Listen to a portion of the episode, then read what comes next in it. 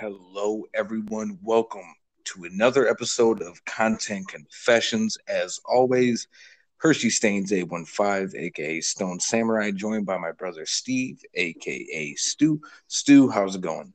Hey, Hirsch, I'm doing all right. How about yourself?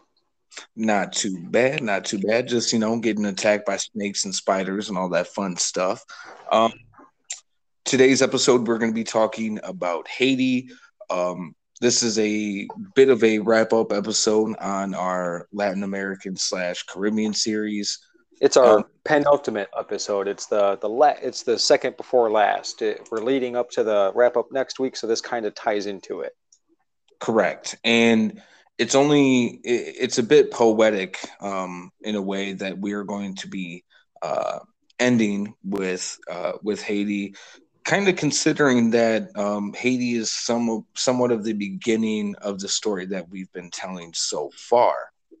Um, now, with that introduction, I'll pass it along to my brother in case there's anything that he wanted to say before we get started, or if he wanted to present the table. Yeah, just a little bit of a reason why we're finishing up with Haiti as our choice here in our Latin American series of either overviews or deep dives. This is going to be more of an overview on the island's um, or the country's history overall. It's part of an island. It's not the entire island. I probably should have phrased that better. Uh, but we started with Haiti, or excuse me, we're ending with Haiti here because in the beginning, I was kind of thinking Haiti doesn't necessarily fit in with the Latin American view that we're doing it's nominally part of the country, but it almost has a different history with the fact that it's mainly a French colonial kind of experience as opposed to a strictly Spanish one, like we had talked about with most of our other places besides Brazil, which had the Portuguese thing going on. But again, it's a uh, it's related language, you know, Portuguese and Spanish. So you have a very similar culture based on language, even if you you didn't have the exact same language. Um, my overall point being that I was wrong, and I'm kind of glad that we actually did end with Haiti not for the reason I thought of though, but because it does echo a lot of the stuff that we've been talking about throughout this entire series, even if its uh, details aren't exactly the same, or if it does stand out for its own reasons and its own uniqueness. Um, part of what I want to bring to our attention here is currently Haiti is the poorest country in the Western Hemisphere. Um, if you look at the statistics on life expectancy, healthcare, education, um, employment, uh, just overall poverty levels and that kind of thing. It pretty much ranks in the bottom tier of any of those of those statistics as far as as far as how those statistics are are drawn up and interpreted. I'll leave that up to you, but just to get an idea, you know, it's pretty much seen as as a pretty unstable not necessarily dangerous crime wise but dangerous for other reasons because of like natural disasters that kind of thing and part of what we're talking about and what we've been talking about this entire series is why is that and I think Haiti fits the mold that we've been talking about, Hirsch, where you had mentioned it in our discussion here shortly. Did you want to put it into your own words that you had kind of used in our discussion? Um, uh, I can save that for a little bit later, or or put a put a nip on that for now. That's fine. Well, no, I was just saying that like we, we can't think of these countries as backwards, you know, people who who are idiots who don't know how to run anything. Like there are reasons behind why things are the way they are. That's all I wanted to say.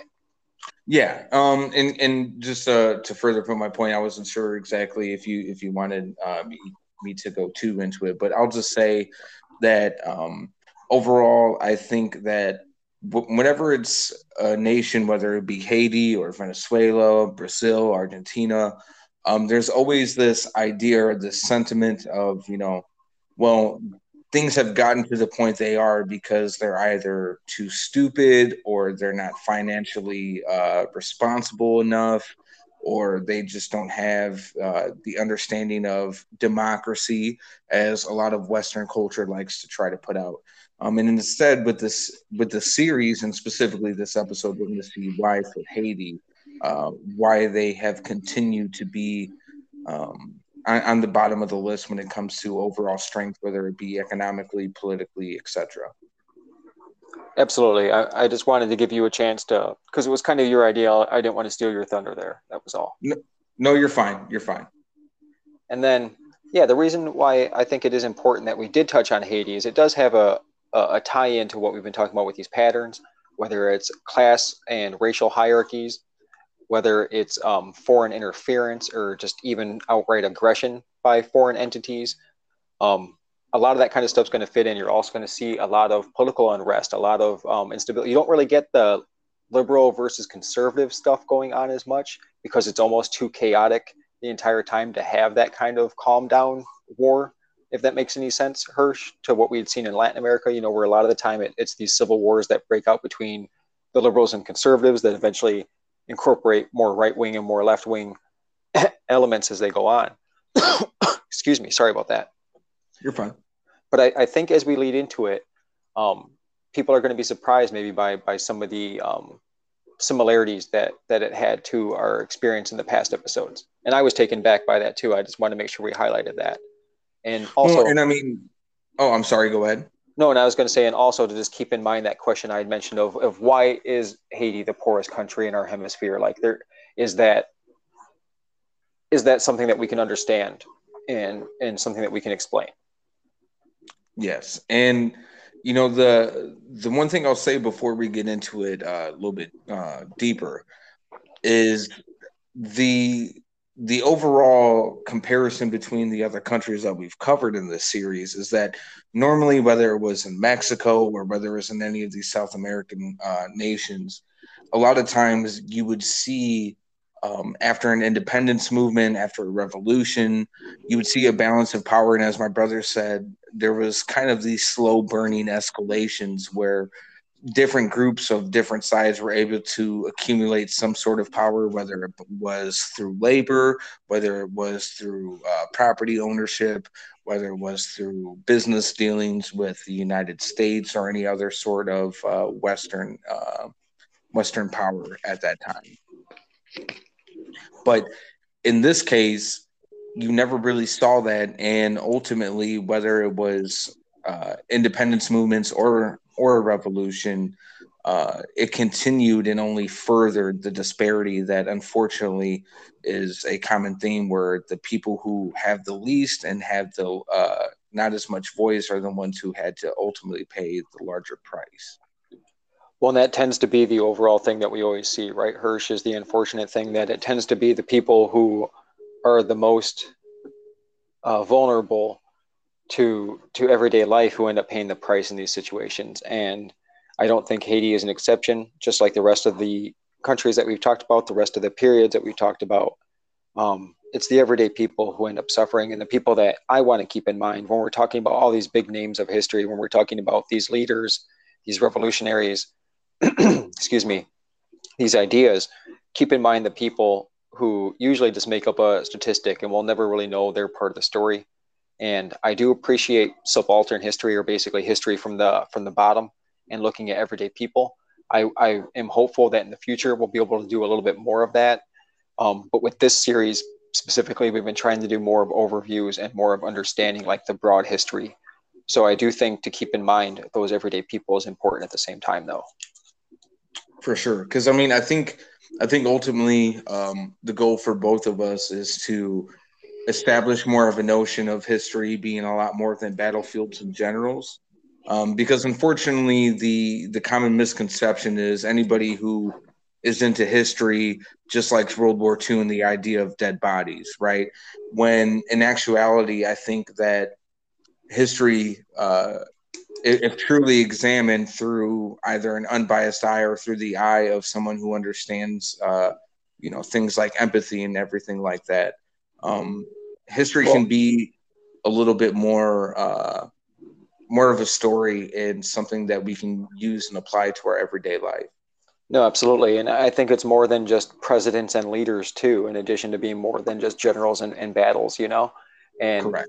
Uh, unfortunately, a lot of the history that gets left behind, obviously, is about, you know, the quote unquote important people.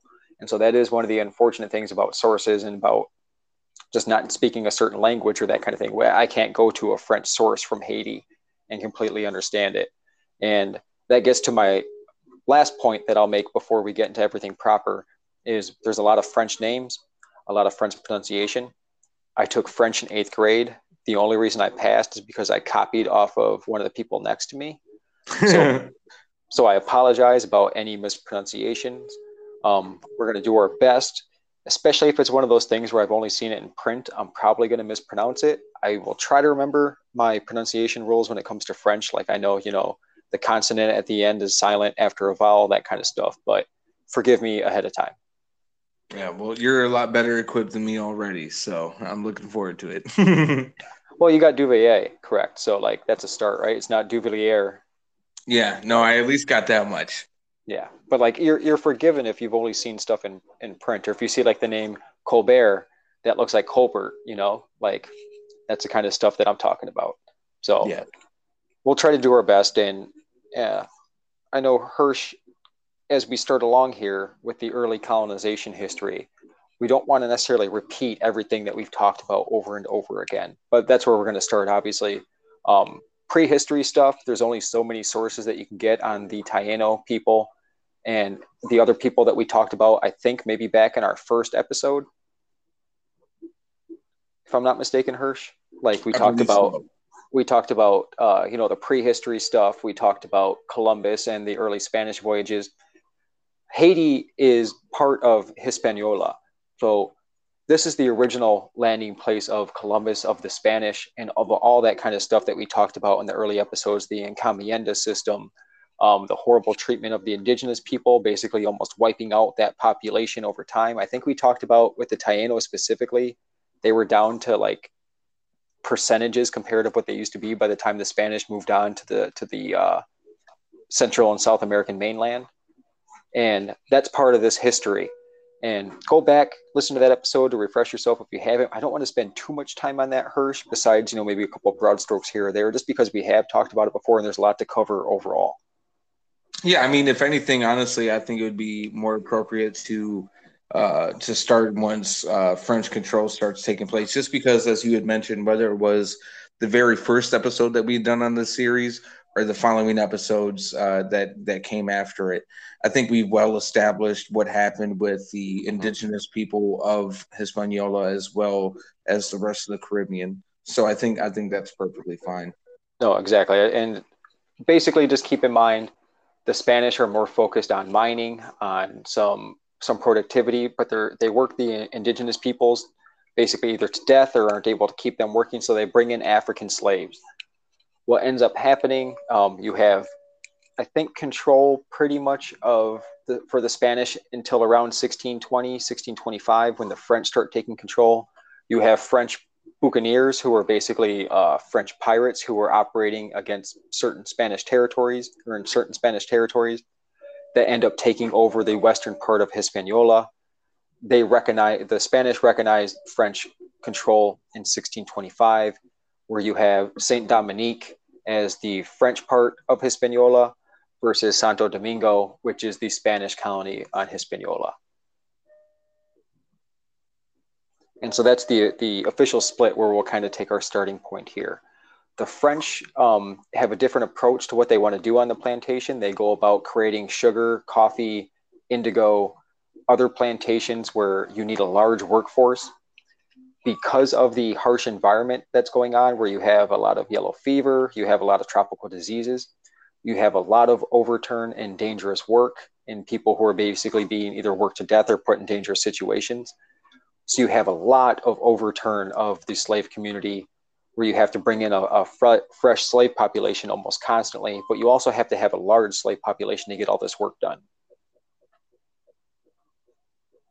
And that's where we see come into effect where the French in 1685 realized they have to have more control over slavery they want to have more control over the relationship between master and slave, whether that comes to procreation or just control um, in general and work.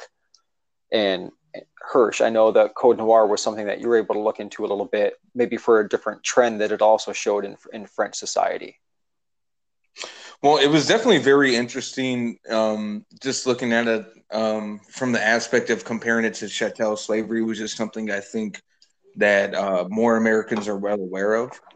Um, and and I, just to kind of quickly give a little bit of context to have the understanding of why things like the Code Noir, or also known as uh, Code Black, or why chattel slavery became a thing is slavery is a lot more complicated than just getting a group of people from Africa, putting them on a ship and sending them over here. Uh, there's a lot of control. There's a lot of psychological warfare that takes place, and it was something that most developing, most developed nations at that point, rather, excuse me, um, had become aware of in the subjugation of its people. It's very hard to be able to rule over people and to subjugate them if they have any chance of hope, if they have any I um, any proper awareness of identity as well as culture, and so you start seeing a lot of these uh, ideas start getting put into place with different codes and restrictions that were put on the slave population, specifically, um, which we're going to talk about with Code Noir. Well, and what's funny too is like as a legal precedent in France is back in the 1300s, uh, Louis X had actually abolished slavery and given rights to some of the serfs that were working in feudalism and that kind of thing. So you almost had a precedent in, in French society for this abolition. And since there weren't any slaves allowed in France, like mainland France, like the metropolitan area, as they call it, the area away from the colonies, they, they needed a specific legal code in order to deal with the stuff that was going on in their colonial holdings. And so basically they they come up with these terms where there's going to be more control over how slaves are able to operate how masters are supposed to um, take care of their slaves about punishments about um, consequences for either helping somebody escape or even about um, you know uh, if a master falsely accuses a slave like you know there's punishment supposedly for that. And there was also restrictions on free people of color because keep in mind this is almost you know 200 years after after slaves were introduced into um, Hispaniola. So there is a free people of color population that also is getting restricted in how they're able to operate too. Well, and and I just want to quickly add because you had you had said the word supposedly uh, masters would be held accountable, and the reason that my brother used the word supposedly is uh, even though that there were these law, there were laws that were put into place specifically that would say that um, a slave owner would be allowed to beat their slave and do this, that, and the third, but they could not mutilate and they could not kill. But the only problem with that is one, we've all kind of seen the way that people um, obey certain laws, especially in society, especially when they know that they can get away with it. And the other thing is, is that part of the Code Noir uh, that was put into place specifically um, prohibited any slave from being able to testify in a court. So even if they were to be, uh, if a slave owner were to be uh, mutilating or killing his slaves, there would be nobody who'd be able to come forward with that information besides another owner. And the majority of the time, as history has shown, as we've talked about in the series, even um, people look out for those that are following in their own interests more than doing the right thing or doing the more humane thing.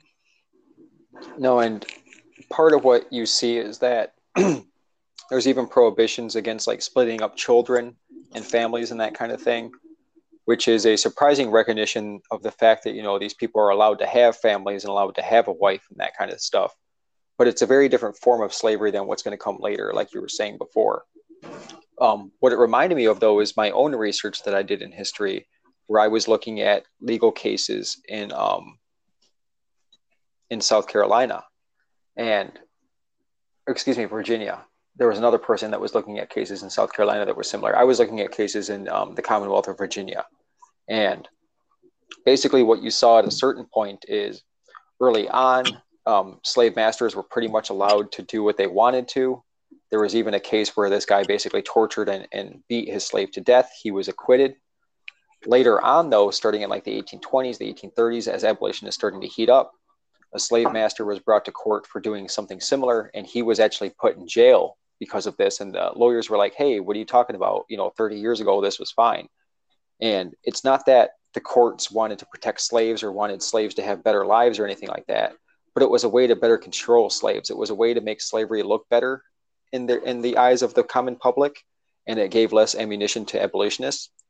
But it also made it less likely for slaves to to want to insurrect or rebel because if they could keep you know if they could be treated somewhat humanely, the thought was, you know, maybe they won't run away or, or rebel as much.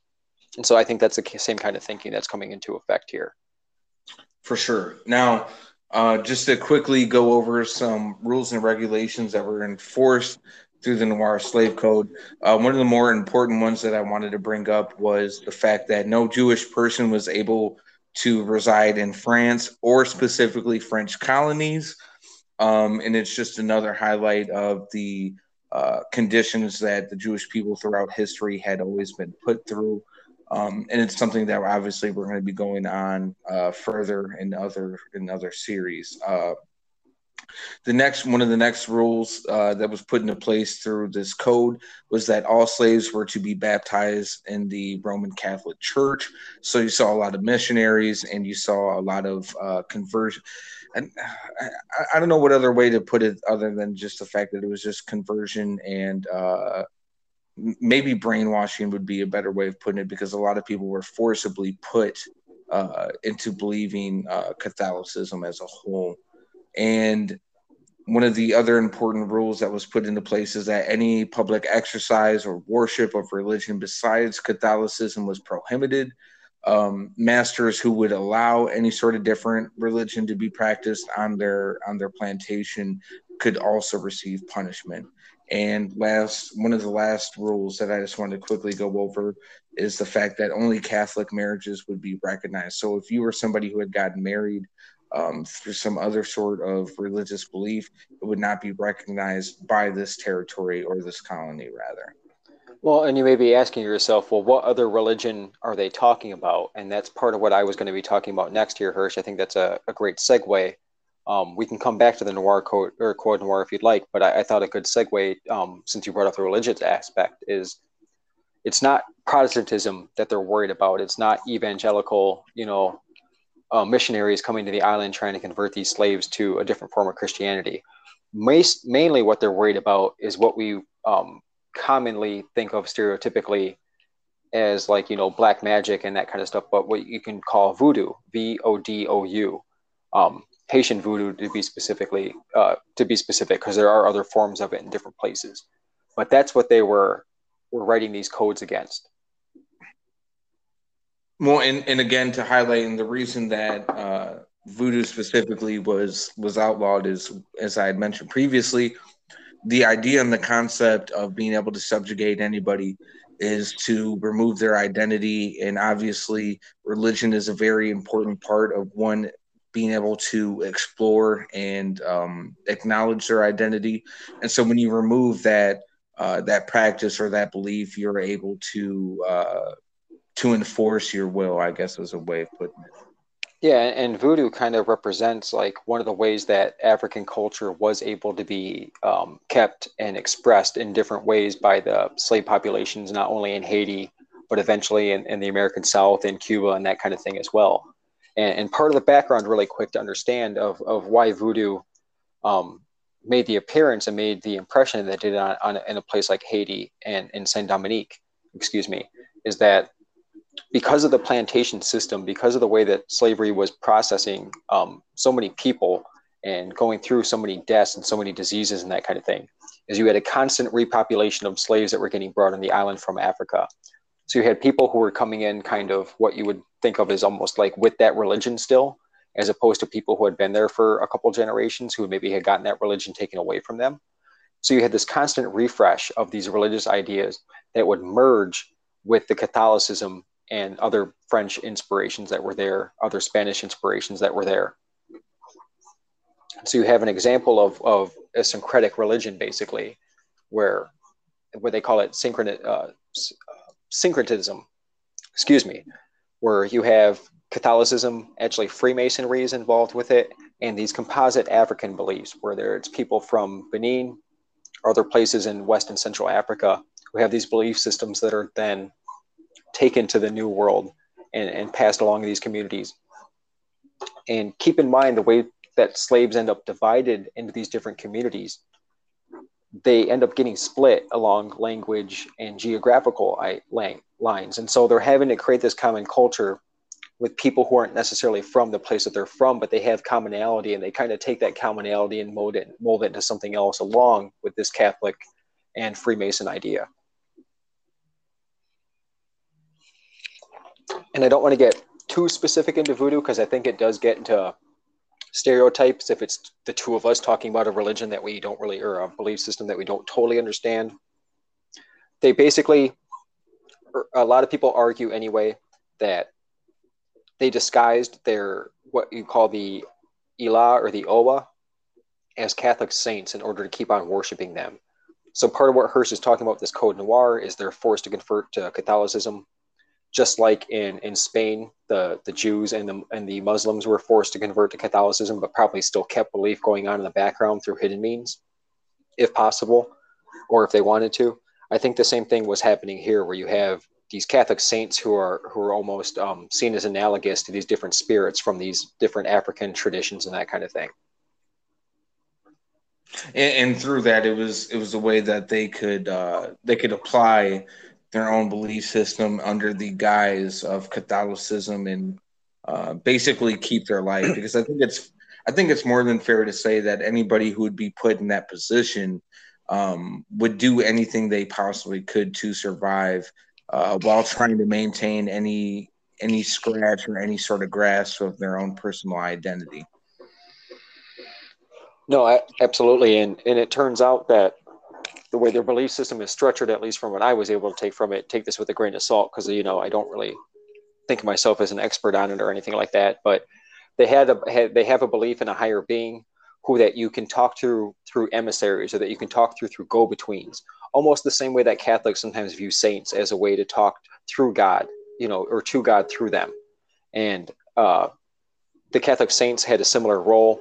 So i think it wasn't too much of a stretch to kind of to put these roles onto the catholic saints and be able to use their imagery and still get away with your own own version of your religion and there's a lot of interesting stuff to voodoo if you want to look it up more um, that's where the idea of like the zombie that we think of actually comes from is Haitian voodoo. Um, it's a little bit different. It's more of a person who gets taken over or controlled. There's a really interesting book, um, partially true, I don't know how true, called The Serpent and the Rainbow. They actually made a movie out of it back in the day that was pretty weird and pretty interesting about an anthropologist who goes to Haiti and ends up getting like too involved with people who are who are like into voodoo and that kind of thing. But I take it with a grain of salt because I don't like to stereotype too much. And I just wanted to talk about it mainly as a way to show that these African people that were taken as slaves were able to hold on to that uh, to that culture and to make it something different and to combine it with these other things. I think in an interesting way. Well, and and, and to quickly uh, kind of interject there in, in terms when we were speaking of voodoo, I think I think it's right that we kind of at least hesitate or pause on trying to go any deeper because, unfortunately, uh, because of Western culture, there have been a lot of misconceptions and a lot of uh, kind of fear tactics that have been applied to it. Um, and, and, I think a, a, lot of the stereotypes, obviously, when people hear voodoo, they think of mind control, they think of zombies, they think of uh, dark art type magic, if you will. Um, but the truth be told, uh, when it comes down to it, uh, religion um, in, in, in most forms uh, all boils down to more about like life lessons and perseverance of life, as well as uh, sense of community, empathy, sympathy, things of that nature. And I think it would be a disservice to try to uh, only approach voodoo on the aspect of making it seem as if it was something dark because i mean at the end of the day you could say if you were to take certain dark aspects of even Catholicism, right, the idea of drinking the blood of Christ, the idea of eating the body of Christ, the ideas that we have applied through Catholicism, um, if you were to tell that to somebody who didn't understand necessarily Western religion, that would be something frightening and intimidating to them as well. So I don't think that would be uh, one right or two fair. No, absolutely. And part of what we see is, like I mentioned before, that that large slave population. Um, at one point, um, just before the revolution in 1790, because that constant import, importing, you know, slave growth, um, the number was up to 600,000 um, slaves. That ratio that I've seen is either 12 to 1, for every 12 slaves for every one white person, or maybe even up to 20 to 1 as far as that ratio. And so you're kind of asking for trouble when you start to talk about numbers like that and the way that you have your, your society structured as far as your hierarchy goes. Because you really had a hierarchy of the white people and then free people of color and then the slaves on the bottom because really the indigenous people had been wiped out.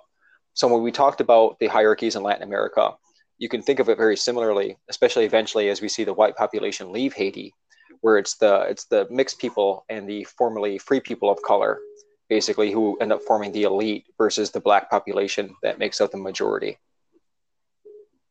Well, and, and an important thing to keep in mind as well is the fact that uh, free people of color, uh, you hear that term and you start thinking, oh, okay, well, these are people who had been freed from slavery, and obviously um, they will be able to have their quote pursuit of happiness. Um, but unfortunately, that wasn't always the case because, as we see through different colonization, anybody who is considered a subject of a colony isn't really granted that many rights. And if they are granted rights, it's usually very small, minuscule, and only add up a little bit towards property rights, even if that. So that's just one thing to keep in mind when we when we speak about the uh, the free uh, people of color, specifically the uh, the African slaves that were used. And uh, an example of what I wanted to talk about too, along with that culture of, of voodoo and other things being able to to kind of keep that African culture and that community going, is something called the Maroon community and the Creole cultures, where you had these escaped slaves and their descendants who would form their own communities. You end up seeing that in the Americas. You end up seeing that all around the Caribbean. We talked about it a little bit in Latin America, in South America, and that kind of thing too. Um, one of the people I wanted to mention, though, that is involved in this, and he eventually becomes kind of an inspiration for uh, for the Haitian Revolution that we'll be talking about, is a gentleman named uh, Francois Mackandal, and he is the leader of one of these Maroon communities, and he is also known as a Haitian voodoo priest or a Houngan, I believe is the pronunciation. I'm not 100 percent sure, but he's a really interesting figure, and um, part of what I know about him is, is I hate to say it, but it's from the Assassin's Creed games. Because um, in Assassin's Creed Three, there's a uh, there's a spinoff called uh, Liberation, where you play as uh, people who are involved in the Maroon community, and you're dealing with like freeing slaves and that kind of thing. And one of the people mentions that he was trained by Mackandal as an assassin and that kind of thing. And the story of Mackandal is, is pretty interesting. Um, partly because it's speculated that he was maybe um, Arabic and that he might have been Muslim, and that he he you don't really see a lot of connection between Islam and, and voodoo, but he might have been a very big exception to that. He would pretty much try to use poison a lot of the time, and he was able to spread terror by poisoning supplies and animals, uh, water supplies and animals, and that kind of thing. And in the game, it's talked about how he tries to poison the, the colonists of Saint Dominique and how he eventually loses out because of that. But he had also lost his right arm, most likely in a sugarcane press. And so he was this leader who was missing an arm that would, uh, in the game, wear like a skull face painting. And it was pretty fucking badass. And uh, so I thought that was pretty cool that it was tying in. But he is eventually, um, he's active in like the, the middle of the 1700s he's eventually caught and, and burned alive um, after being condemned to death by for poisoning all those people. So he was a leader I just wanted to at least mention really quick, not only because of the uh, interesting video game tie-in, but also to bring up those Maroon communities and those Creole communities where you have a lot of that uh, African um, synchronization that I was talking about, where you have a lot of different people from different areas, people from different um, that speak different languages that are coming together trying to create a common common society when they're not allowed to take part in the normal society. Well, and I think I think it's good to bring up at least too because obviously Creole is something that um, here in the United States, especially if you're from the South, you are very familiar with. Um, and it's and it's one of those things where a lot of people might have the question in their mind exactly uh, what what or who is uh, is Creole and how was it officially started. And um, with this episode, that's one thing I'm looking forward to is being able to tie in exactly how Haiti became uh, influenced in in Southern life as well as with things like the Creoles, and uh, and I think that's really great that you were part of that. So thank you. Yeah, and like the Maroon communities were able to sometimes make um, joint cause with the few Taino settlements who did exist still, um, who were able to escape the Spanish, and so you do see a little bit of indigenous activity there. I don't want to cut that short either. Um, but yeah, I think um, starting with a guy, you know, like uh, like Mackandal, who led a early slave revolt or early maroon revolt, where he was poisoning the drinking water. Um, I wanted to bring up a guy who I want to make sure I get his name right. His name was Dutty Boukman. He was also a maroon leader. He was also most likely a uh, voodoo priest of some kind, but he was a key leader in the slave revolt that we're going to see set off the French Revolution. It was in the Le Cap Français uh, region in the north of the colony, uh, where they had this huge congregation of, of slaves meeting up to discuss what they were going to do to these masters, what they were going to try to get accomplished. There's a lot of talk about voodoo being a very important part of this, but again, I'm going to try not to get too much into that speculation. But he basically is able to lead a whole bunch of people in 1791 to take on um, colonial troops and the and the slave and the French planters who are controlling the colony. And so this slave revolt in 1791 is, pretty much considered like the beginning of the Haitian Revolution. Um, Boukman is captured by the French. They execute him, and then they display his head publicly, trying to show off, you know, hey, you know, he wasn't invincible. You aren't going to believe to, you aren't going to be able to to follow this guy because he's dead now. Well, and I mean, it's things like that, putting heads on pikes or anything like that. That's always kind of uh, an imperialist imperialist power move, right? Like the whole reason of using violent force isn't isn't to necessarily kill or to maim everybody part of that society because you still need subjects to accumulate wealth off of. But if you can at least make an example, especially out of a leader like that, you're able to enforce the idea or the notion. It's just like what happens today that if it can happen to that motherfucker who has it good, it can happen to your ass who is like absolutely no one. And he's another guy too where the the there's controversy over his origins. Some people believe he was also um, Muslim, surprisingly, that he came from um, what would consider Senegal or Gambia today. That the reason he was called uh, Boukman, B O U K M A N, was actually uh, a bastardization of Bookman because he was supposedly teaching other slaves to read and that kind of thing. Or some people think that he was called man of the book, which was like another term for a Muslim because you know they they in, in Islam they call people people of the book if they believe in Judaism or Christianity because they're at the beginning, you know, it's all Abrahamic. That's where that comes from. But there's also people who say no, he probably came from, from Jamaica, that he was French Catholic. He wasn't even a leader of this revolutionary army. Um, he's just kind of a, a story that became popular later. So it's not really known for sure, but I prefer the interesting aspect of the story, I think, um, especially seeing the controversy over it. I'm not necessarily 100% convinced that he wasn't involved, that he wasn't a leader. And I think the, the Bookman story is kind of cool, even if it's not 100% true. No, for sure. And, and I mean, the thing is, there's been there's been more things I've been seeing lately that have been showing the I wouldn't say the infiltration, but the the crossroads of the Arabic and Muslim community, even in uh, places such as uh, Norway and Sweden, um, as far back as to the Vikings. So I just well, thought that was kind of cool too. No, absolutely, and that might be part of what they're talking about the Code Noir. Part of what they're stamping out. It may be Islam, and they just don't either name it because they don't understand what it is, or they don't want to understand what it is. So that may be part of it too. And so, even though voodoo isn't seen as having these great connections to Islam, the fact that two of these major leaders were possibly uh, Muslim, I think, is something to at least mention. And the fact that they are both Maroon leaders, I think, is very important too, because you, it shows that not only were these slave populations willing to revolt early on, but they were they were forming their own communities where they were supporting each other and trying to free other slaves and that kind of thing too. And uh, I hate to bring up the video game stuff like I had done, but I thought that was a, a good way to tie it in, just in case anybody has played that kind of stuff. Also, one way to get all the freaking nerds' attention. well, yeah, and I'm, I'm totally a nerd, so I, I and the history stuff has always appealed to me. So those those games were right up my alley.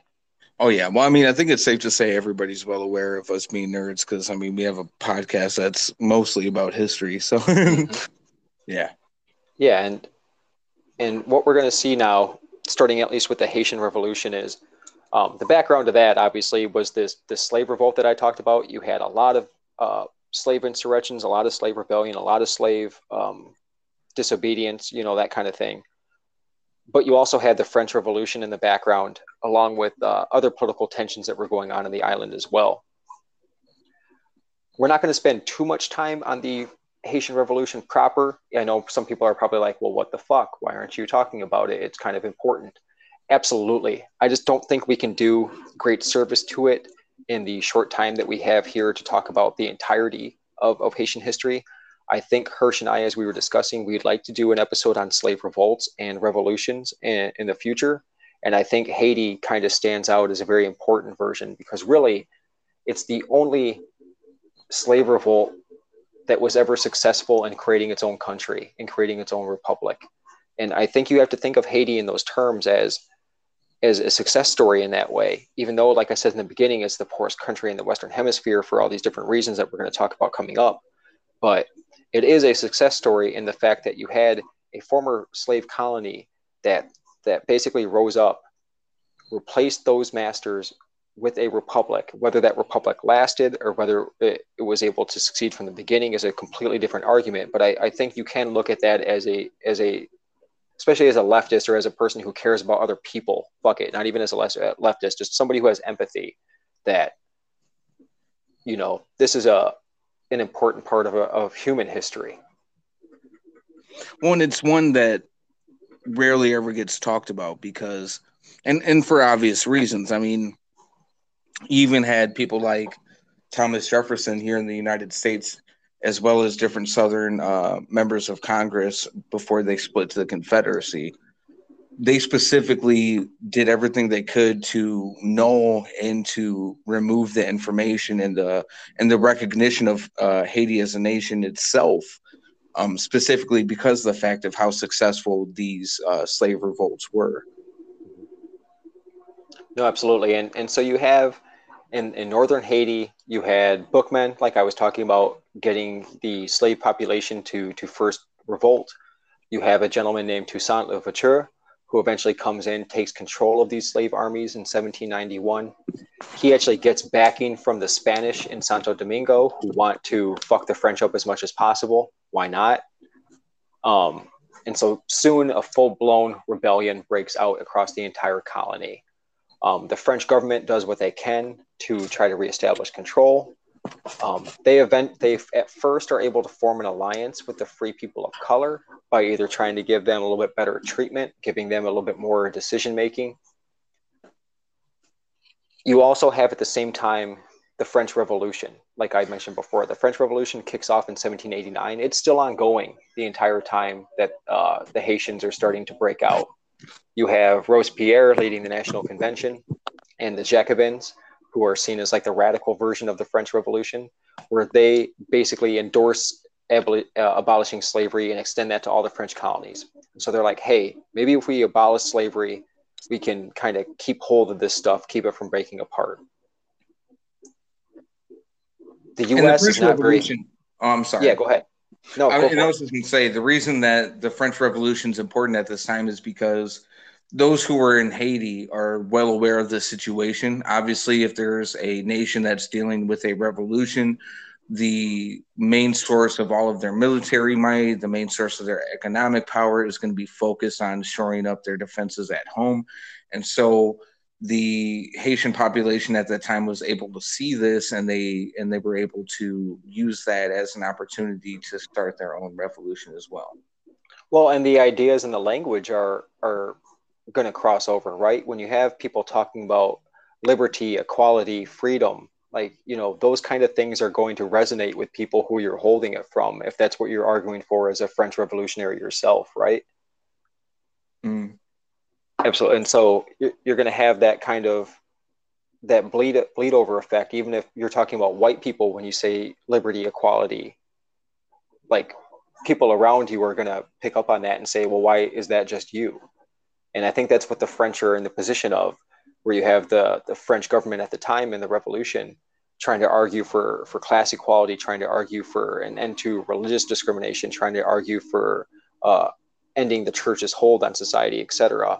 That to then hold that away from a certain people is very hypocritical, and I, I think that's why, um, whether it was Robespierre or others were like, "Hey, we need to, we need to do what we can," and so. And- Oh, I'm sorry. I was just going to say, and I think I think one of the most important parts for that was the was the writings of Thomas Paine and the Right of Man. Yeah, Rights of Man, absolutely. No, I, I think that you're absolutely right. I go on a little bit because uh, that's I was going to bring up next. Go for it. So, so basically, when I brought up the right of man, uh, Thomas Paine, who was a writer, he was one of the few people that was basically speaking out and speaking up on uh, defense for the French Revolution because obviously, um, throughout history, anytime that you have people questioning those in authority, anytime you have people realizing that they are not uh, being given the opportunity for uh, fairness for a for a trade in life, you will see that. And one of the more important things from the from the writings, right, of man, is he, basically what Thomas Paine was saying that any any person is able to question and to fight against a government or a monarchy in particular um, when they're not being represented wholly and they're not being able to get the same uh, the same opportunities those who are wealthy and who have, hold power. And the main thing was a lot of the dissent against the revolution at that time was a lot of people were saying, "Oh, well, you know, it, it's the same thing you hear now, like, oh, they're just mad because you know this person made it," and a lot of people tried making it into the revolution was specifically um, anti anti king, when more so as as written in the Rights of Man, it wasn't a necessarily a critique on the king; it was more a critique on the monarchy and the societal structure that was put into place by the monarchy.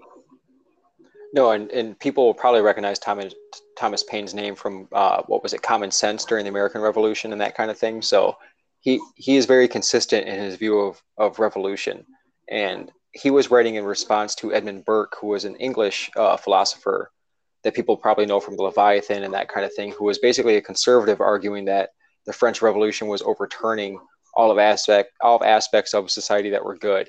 And I think when we do a revolution series that we'll be talking a lot more about that French Revolution background. Um, but it, it does form a, a, big backdrop to the Haitian Revolution that's going on. And I'm, I'm glad we at least got to spend a little bit of time talking about that for sure before Napoleon kind of uh, kind of makes his appearance here.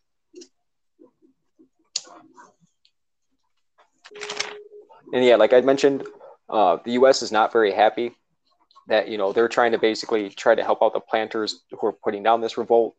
Uh, later in the revolution, the U.S. did did provide support to the Haitians because they were like, "Hey, if anything, we can get the French out of here." We see the writing on the wall. Since slavery is abolished, uh, Louverture does pledge allegiance to France, and he actually fights off the British and Spanish, who are trying to take advantage of the chaos and invade Saint Dominique. Uh, Saint Dominique. Um, the Spanish basically give back that part of the island to the French in uh, the Peace of Basel in 1795. So the island is once again united under one government. But then an and insurgency. Go ahead. I was just going to say, for those listening who might be wondering what the Peace of Basel is, just to give a quick overview, it was a peace treaty that was involving three different parties. Um, obviously, mainly involving France during the French Revolution. The other was with uh, Prussia, and the third was with Spain. Mm-hmm. No, there was there was a lot of crazy shit going on in Europe, so it all ended up getting tied in with this uh, stuff going on in the colonies in the New World as well. Because yeah, all of them were active in the New World, so obviously their their dominion and their their beefs are going to carry over, right? Yeah, well, that's where you start seeing the idea of these borders being drawn up for what we now know as modern France and etc. So it's definitely important. Yeah, it's, it's where Europe is getting divided into the countries that we think of, where a lot of the big empires are starting to to fall apart, and we'll see the end of a lot of that stuff with World War One in the future too. Um, but as far as Haiti proper, uh, there's an insurgency that breaks out against the French in the east eventually, and then in the west of sorry about that. And then in the uh, west, there is actually fighting that breaks out between Louverture's uh, forces, who are basically you know the slave armies, and then free people of color who are led by a guy named uh, Rigaud, uh, or maybe Rigaud. But that leads to what's called the War of the Knives in 1799 to 1800, which is basically a civil war between the black slaves or ex-slaves and uh, the mixed race people who were led, like I had mentioned, by Rigaud.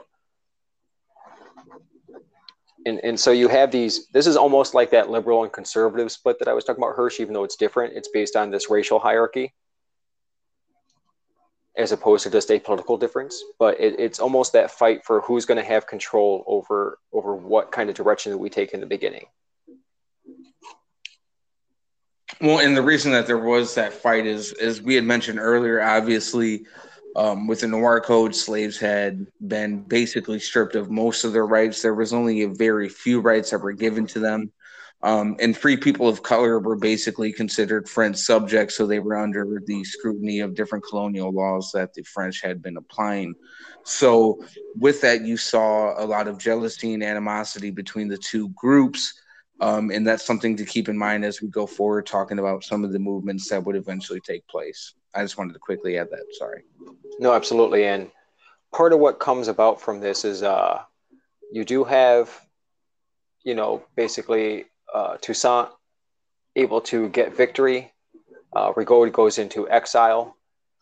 He is kind of given credit for for kind of trying to hold back on some things, but one of his officers, along with Henri Christophe, was a gentleman named Jean-Jacques Dessalines, um, where Dessalines is pretty much accused of carrying out these brutal reprisals or these massacres against Rigaud supporters and that maybe Toussaint he might have ordered these massacres, but that he would give the the actual execution of those things to his generals.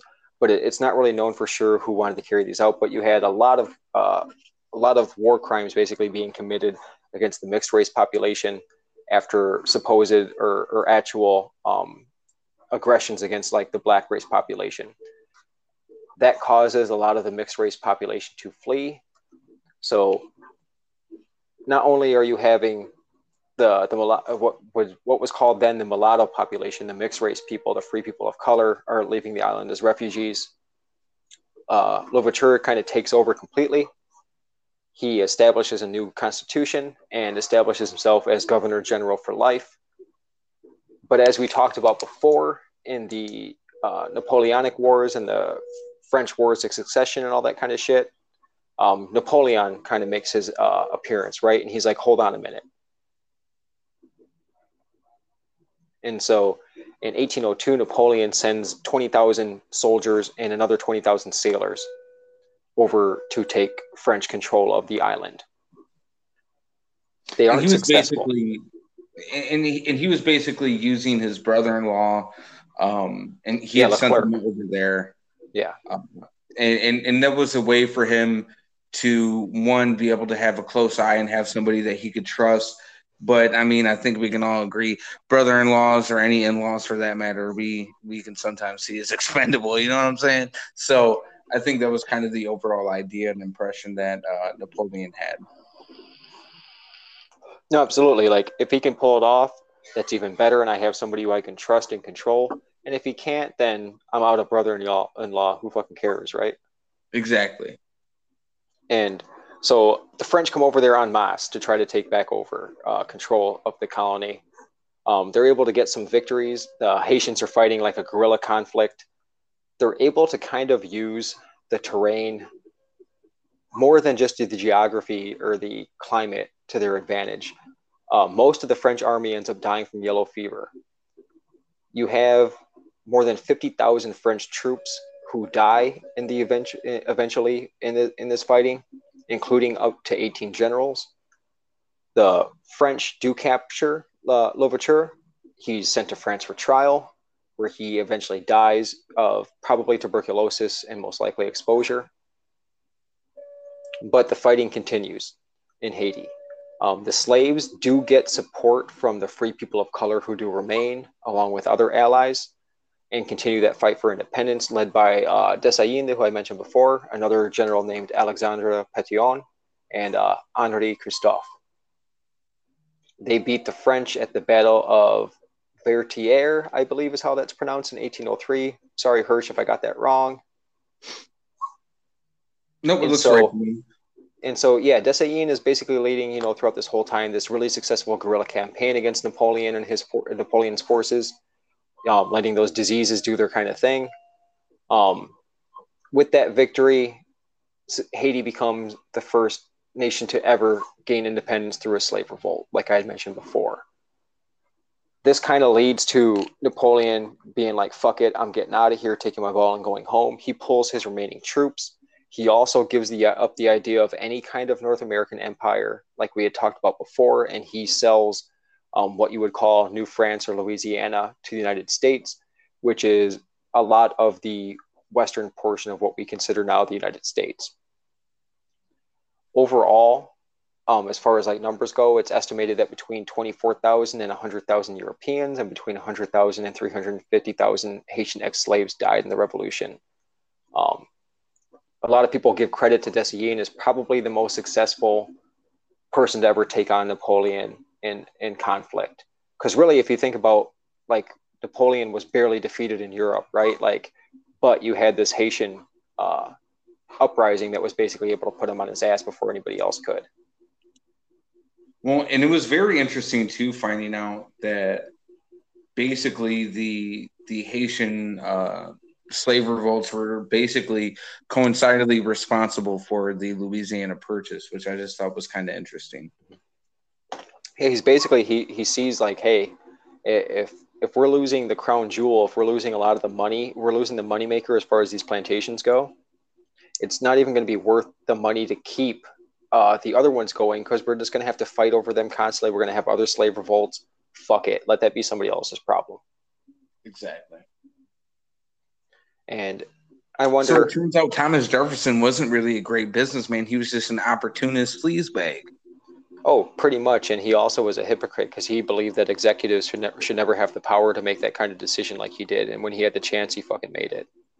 Exactly. Well, it just goes to show that anybody who's center or center right or far right in that matter, they don't really have any principles or standards or morals that they sit upon. It's just about winning. No, absolutely. And and and with that winning, speaking of in the Haitian Revolution, um, you have Haiti established. Uh, it's the it's three eighths of Hispaniola. It's the what takes up the western portion. Well, we'll kind of get into what happens to that eastern portion here pretty soon. Um, you do have Haiti combining with the other parts of Hispaniola later on, on and once they're independent, but eventually they are going to lose the Spanish portion of the island uh, at first to Spanish control and then eventually to uh, Dominican uh, control as a uh, country that's independent itself. I'm not going to spend too much time here, Hirsch, on the uh, this period of Haitian independence, just because I think the pattern is probably more important to talk about. For but sure. Was there was there anything specific um, that we either maybe left out of the revolution or before we got into the into the overview of the of the independent Haiti you wanted to mention?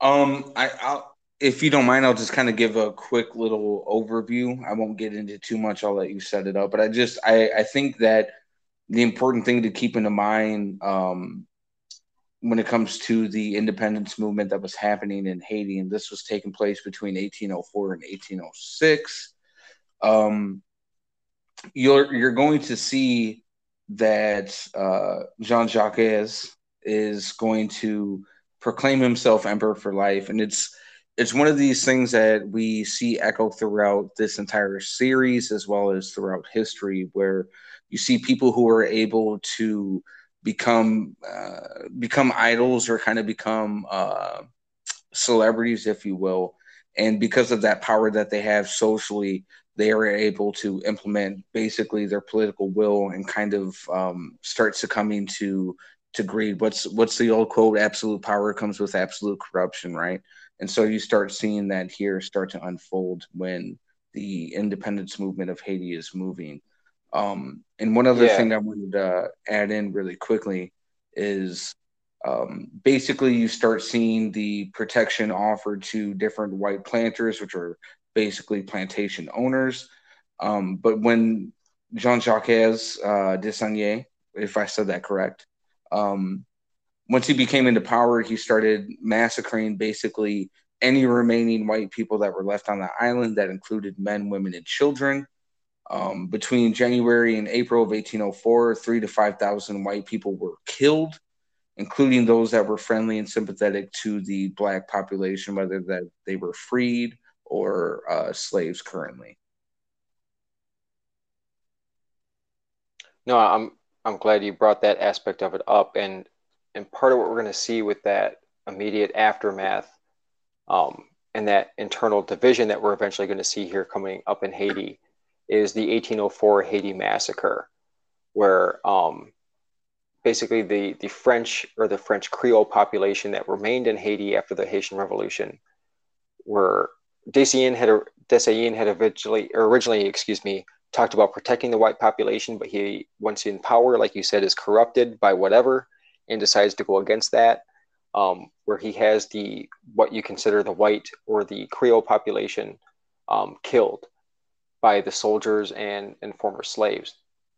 He was saying that you know they were conspiring against the new republic. The, he was probably paranoid about power and, and it's seen as basically a form of genocide on the island of trying to wipe out like an entire group and community.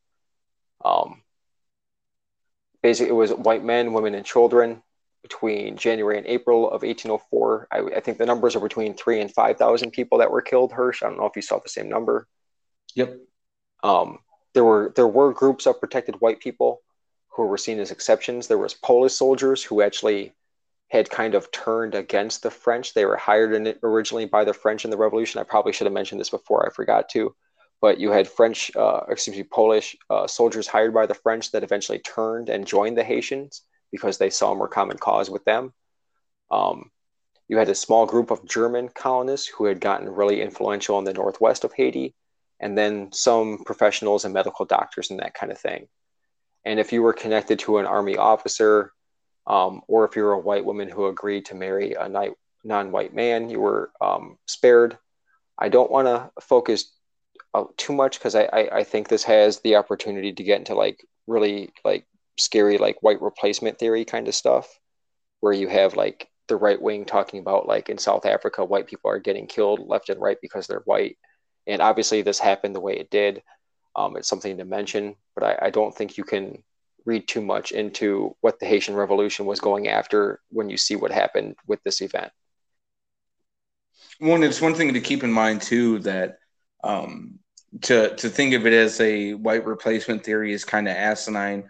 I think if anything that the the actions that were taking place is more of a wariness of the very people who subjugated you and your countrymen for uh, decades, if not hundreds of years.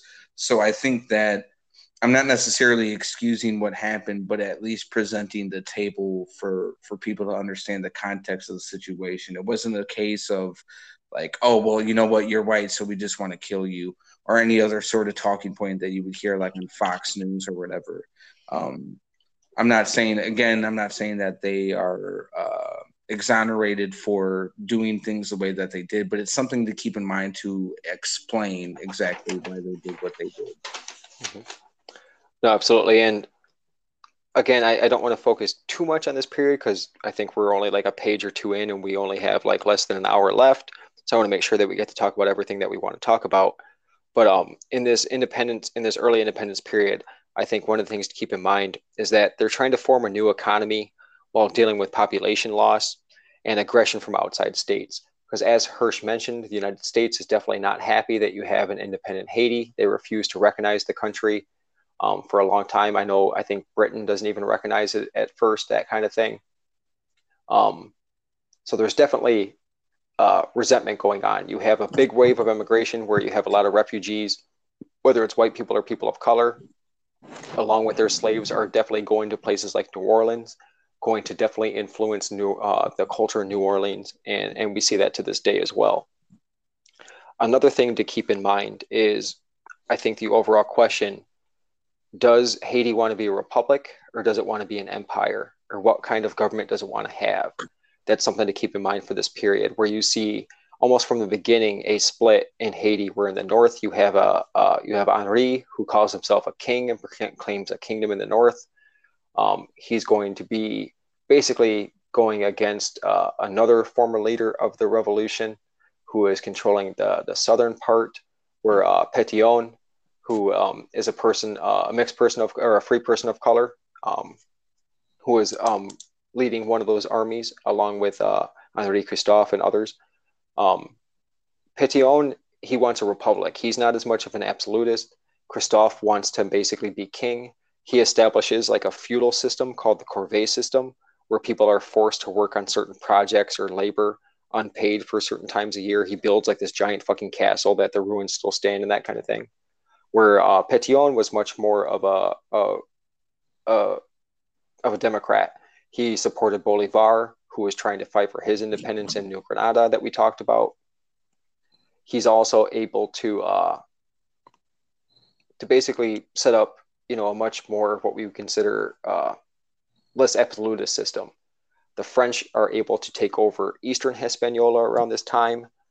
Um, then the area goes back to Spanish rule, and eventually the Dominican Republic, after being united as part of Hispaniola, splits and forms its own kind of thing. It becomes the Dominican Republic as we know it today, where what we used to consider Hispaniola is split between Haiti and the Dominican Republic. Um, you have people in the 1840s and 1850s who are calling themselves emperors and, and having control for decades. And so, again, this Haitian question at the time becomes Are we a republic? Are we an empire? What kind of um, government do we want? Are we even going to be a democracy? And, and that's something just to, uh, I don't mean to, to fast forward too much, but that's something I wanted to make sure I mentioned. No, for sure. Um, and, and with that, I think I'll quickly transition. I'm going to do a quick overview of the U.S. occupation from oh, 1950. Oh, sorry. I just have one dude I wanted to mention. There's this dude, um, Anténor Firmin, who was a Haitian philosopher who basically argued against like this French asshole in the 1880s about whether um, there were races and whether certain races were superior to others. And he basically was like, "Hey, white dude, you're full of shit. The races are equal. There's no such thing as race." And he actually founded Pan Africanism and uh, Pan Caribbeanism, like in a couple different ways. And so Firmin is just a dude I wanted to mention really quick because he is pretty cool. No, for sure. Um, I'll quickly go over the U.S. occupation era of Haiti because I think um, with the Banana War series that we had done before, as well as previous episodes, I think we've kind of covered well enough exactly everything that kind of transpired and everything that set the table for U.S. occupation, specifically in the Caribbean and uh, South America. But yeah, like they were they were worried about like the Germans, right? Because there was a big German economic influence in the northern part of the island, like I mentioned before. And so the U.S. is like, hey, Monroe Doctrine, motherfuckers. Well, and and you know, on top of that too, you were able to to get the common person more intrigued by this idea because you have a small minority that is basically in control of the country, and anytime that you see a small minority be the you know the the loud minority rather um, you start to see animosity and you see different atrocities happening to specific people. And in this case, it was those who were uh, basically those who were black that were in Haiti. Yeah, and, and Firmin is basically that dude I mentioned, that philosopher. He's actually leading some of the rebels who are fighting a civil war against the government um, at this time. And so in the early 1900s, Haiti is just seen as this unstable place where you don't know who's going to be in control. And so the US is worried about this large debt that's due to both uh, France, Germany, and the United States. Because as I uh, am, as I want to bring up in this period too, this is when France decides that Haiti owes France a, a, huge debt because you know they they were a former colony and they're owed a whole bunch of money and and I think Haiti wasn't even able to pay that off until like the 19 fucking 60s or something like that. Well, and one of the main reasons for that is because you saw in 1914, sorry, the United States removed at that time $500,000 from the Haiti National Bank. And the way that they removed it was uh, in a way that they would still maintain control over that bank and to keep any other sort of force, specifically Germany, from being able to take over and influence that area. Mm-hmm. No, and uh, the U.S. basically is is almost pressed to intervene after the president at the time, a guy named Sam, last name, don't mean to just call him like Sam, like I'm calling him by his first name. where he basically orders the execution of 167 political prisoners, including a former president. And it leads to an uprising where he eventually is lynched by a mob and, and killed. Uh, the U.S. saw it as like an anti-American revolt for some reason because uh, you know Sam maybe protected some business interest in that kind of thing. The there was a term for these leaders of different uh, communities who called the cacao caco or caco, um, where there was this guy named Bobo who was an anti-American, where they wanted him to be the next president. The United States was like, "Hey, let's make sure we don't do this." Woodrow Wilson orders the Marines into Haiti in 1915. they're fearing basically any kind of anti-U.S. sentiment. They want to protect American and other foreign interests. It's pretty clear, like we had talked about before in our Banana uh, Wars episode, in our um, American diplomacy episodes, like Hirsch had said, uh, what America was really doing here and what they wanted. And, and, so basically, they take over Haitian institutions. They they put in their own version of presidents that they want they write a new constitution.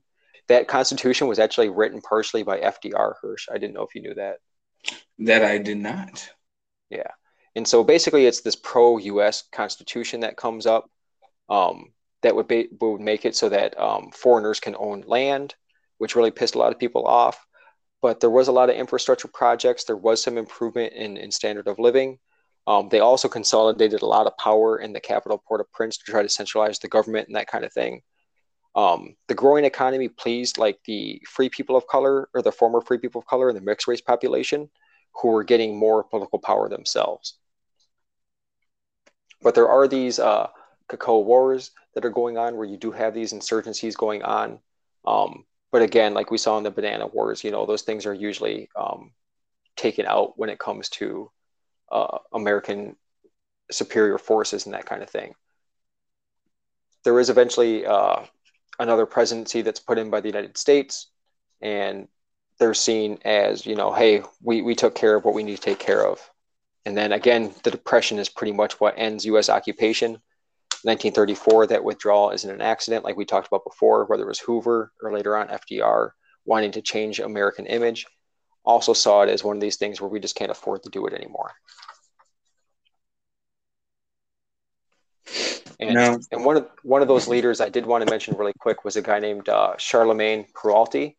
Um, he was a big early on leader, and they basically they put his body on display after they killed him, but they made his body look like Christ getting crucified, and it ended up being like a totally opposite piece of propaganda for them, and it basically kept the the rebellion going on for like a lot longer than it probably would have. So I just wanted to mention him really quick. Well, I mean, it, it was one of those things, obviously, as we brought up before. Uh, Roman Catholicism was something that was basically ingrained into the population. So, um, in a way, just because of the comparisons between Catholicism and voodoo proper, uh, you were able to see the uh, the martyrdom and the uh, what's the word I want to use the idolization of of Charlemagne and with this crucifixion that had basically taken place.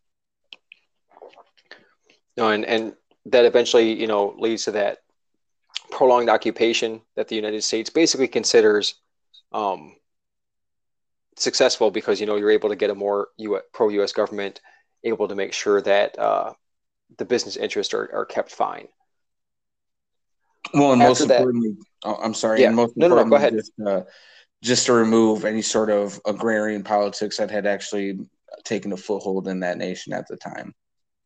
Yeah, they wanted to be like an urban workforce. They wanted to be big plantations still. They wanted to be big as opposed to small farmers because that's the resentment the whole time, right? Is like even when you had the new republic formed, you had these systems where the leaders were like, "Hey, we need to keep these plantations going because we need to get money as a new country. We owe a lot of debt. We're not able to pay our bills." And the everyday people are like, "No, man, I just want to have my own farm and and, and live like I want to live." And, and so you have this tension almost from the beginning in each of these new republics that are formed, where where the new leaders have to almost work harder than a normal leader would just to catch up, you know. And I think unfortunately that becomes a lot of the time ripe for a dictatorship, as we're going to see. Well, I think that's a good transition. Now, um, was there anything else that you wanted to get into in terms of the uh, the independence movement or the U.S. occupation? No, I, I, think we did a pretty good job. I, I, I, was able to mention a couple of people I mentioned. I, I, probably should mention more about you know Firmin and that kind of stuff, and and the other leaders of of the insurgency.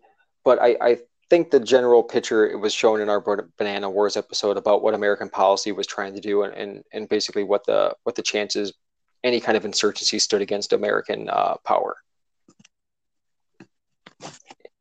And in this post-occupation era, basically um, from the 30s through like the mid 50s, just a couple things I wanted to mention really quick. You had something called the the Parsley Massacre, where you have in the Dominican another dictator co- coming to power, uh, Trujillo, who is involved in all kinds of horrible stuff. Where you have a mass killing of Haitians who are living in the northwestern frontier of the Dominican Republic and in certain parts of the border area, where Dominican army troops came around and they basically um, either beat or forced people, um, like beat them with rifles, bayonets, and machetes, or they would force people into the water to like drown them. Um, it's it's some pretty pretty terrible stuff, and I, I, I think the number I saw was between like 12,000 and 35,000 deaths. So it's not like just some small incident, but I I wanted to make sure I mentioned it as part of that ongoing um, pattern you see of just regular people getting fucked over the echoes of history. Um, yeah. Now, since we since we had brought up the idea of a dictator, I think that's a good transition into, uh, I guess we could say the man of the hour because I want well, to quickly. Yeah, just a really quick lead up, like you, um, you have the, this President Vincent who who's getting increasingly dict- dictatorial. He is forced to resign under U.S. pressure. You have Lescot in, in 41 through 46, who works with the U.S. during World War II but he's later overthrown by the military.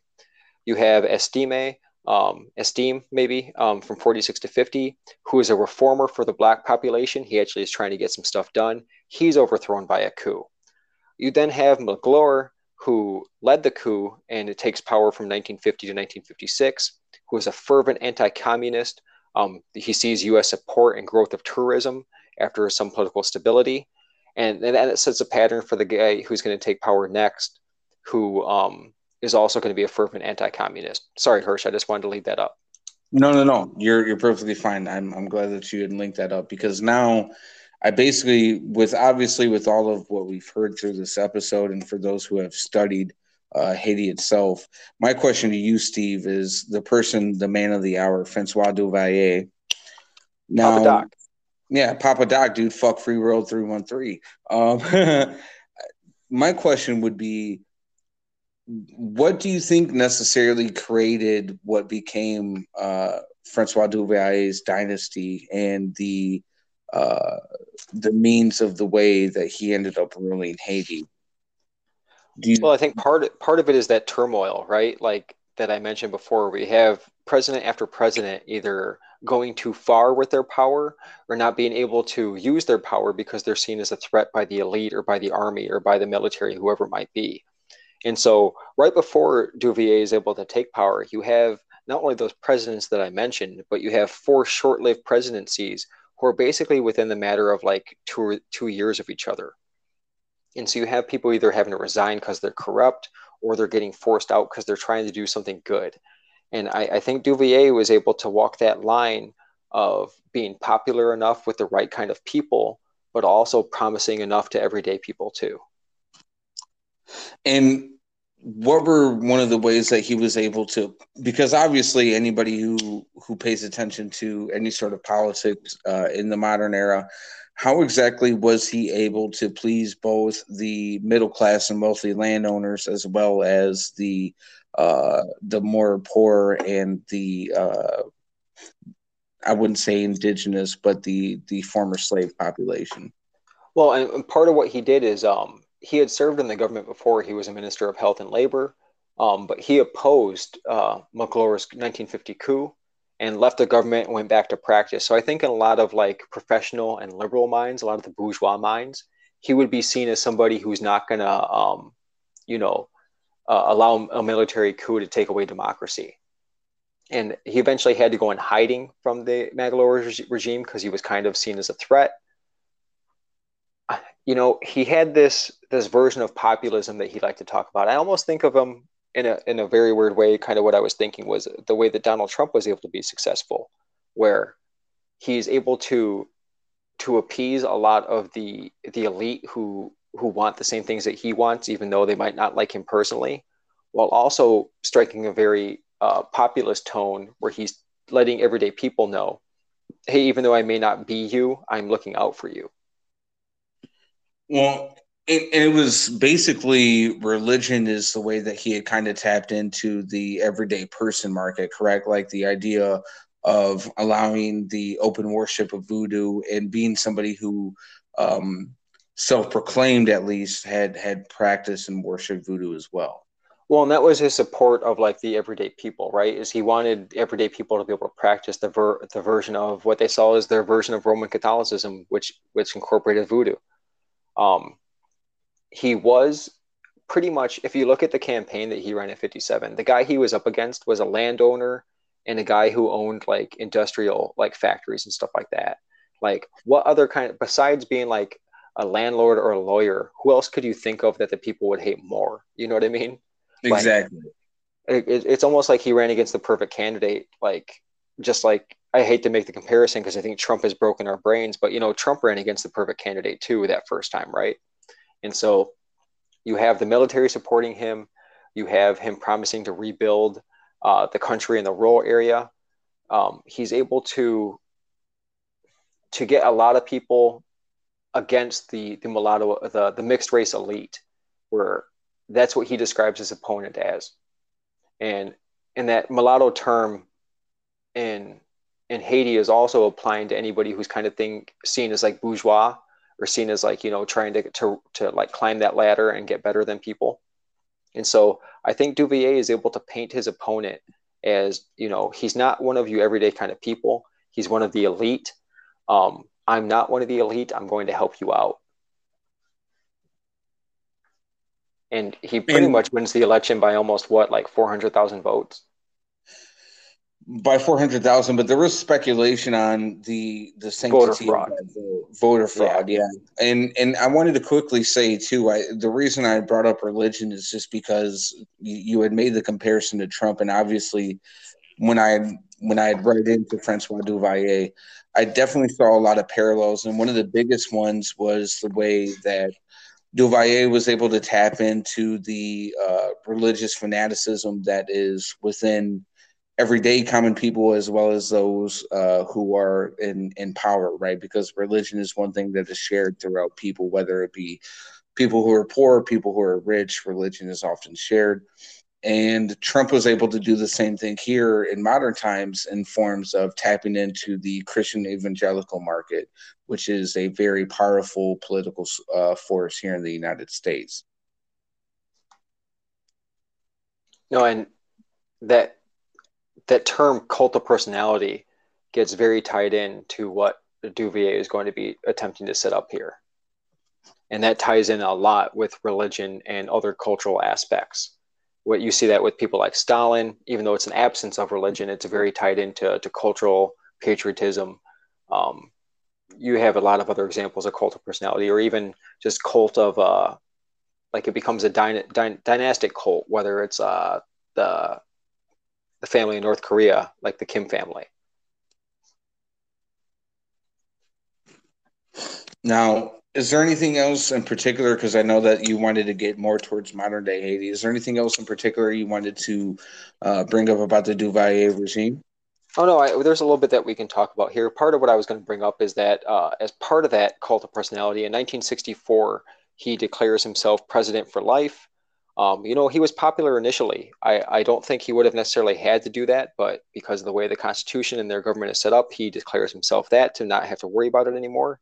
He ties his cult of personality in to uh, a figure known as uh, Baron Samedi, from Haitian voodoo. He is seen as one of the uh, Iowa, or Loa, however you want to pronounce it. I'm not too too sure on that. Um, but he's seen as like a, a, almost like a spirit of the dead, or, or other connected to these other incantations of of the Baron figure. And if you've ever seen a lot of different fantasy stuff, he's um, he's usually depicted as wearing like a tall top hat, along with like face painting of like a skull and that kind of thing. Um, so he's definitely one of those figures that ends up making it but he got tied in a lot to the idea of this cult of personality and uh, not only was Samedi one of these figures who was popular but you had Duvier basically trying to dress like him and trying to talk like him and I think Duvier wanted people to think that he had control over the dead and had control over this black magic and that tied into it well there was even a point where Duvalier had used the uh, John F. Kennedy assassination to his ploy. He had basically claimed that he had done a, a, practice that was the main reason why John F. Kennedy had been assassinated, correct? Correct. And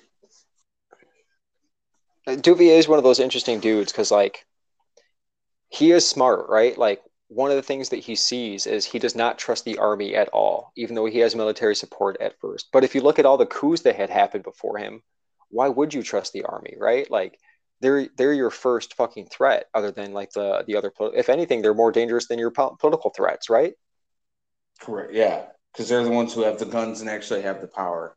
Yeah, and they, and they can take and put people into power left and right. We've seen that already. Um, so what he he does is he de- he disbands the army and he creates his own private militia or a special operations unit, like a paramilitary force. Uh, he creates them in 1959. Um, they were basically known as the uh, Tan, Tonton uh, Makute or Makut, um, sometimes just called the Makut. Uh, they were basically named after a Haitian boogeyman who was called Uncle Gunnysack, who would carry like bad children away and that kind of thing um, and then eat them for breakfast. And so he's naming his police force after like the people who come and snatch you in the night. And and so there was this July 1958. There was an attempted coup against Duvier. He's like, "Hey, fuck this! I'm taking away the army and the law enforcement, but I'm going to put in people who are probably even more dangerous and only answer to me. Um, they're responsible for an unknown number of murders and rapes people would be disappeared overnight or even attacked in broad daylight. Um, they were accused of even stoning people and burning them alive. They would put people on display after that as warnings to opposition. Um, any family member who spoke up or even tried to move the body would disappear. Uh, there was a guy named Cambronne, uh, Cambroni or Cambronne who would lead them in the 60s and 70s. He would be known later as the vampire of the Caribbean because um, he would take blood plasma from people and then sell them uh, sell it. And so it's just a, a fucked up situation overall. The educated and, and the professional class are basically fleeing at this point. They see the corruption that's going on. They see the horrible death squads that are going on. They see all this kind of shit. They're like, hey, we're out.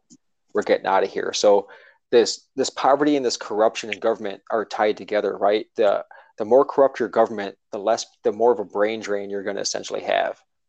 And so you have this this horrible cycle of poverty and corruption that keeps on reinforcing itself. But one of the ways that duvier in addition to that cult of personality he's able to stay in power because he gets a lot of support from the united states. He's a firm anti-communist in the time of the cold war um, he's not going to be a castro he's not going to be um, you know any kind of leftist threat to the united states so that trumps his abuses that makes it so that he can stay in power. Stuff like the Jérémie uprising is violently suppressed. Um, mixed race citizens are killed, like I was talking about, they're leaving en masse because of that and corruption. but he's still getting U.S. aid and support because of his anti-communist ties. And in, in the Cold War episodes that we talked about, you'll understand much more of, of why that was happening. If you've listened up to this point, you understand the background on that. Um, he dies in 1971, but his son Jean Claude takes over. He's known as Baby Doc. He he continues his father's policies, but he curbs some of the excesses to try to get some respectability both internationally and at home. And he wants to bring tourism back, and he knows the way to do that is to you know calm things down a little bit. Like I had talked about before, though, that massive brain drain after the intimidation and the killings makes it so that the country's decline and his loss in power are almost simultaneous.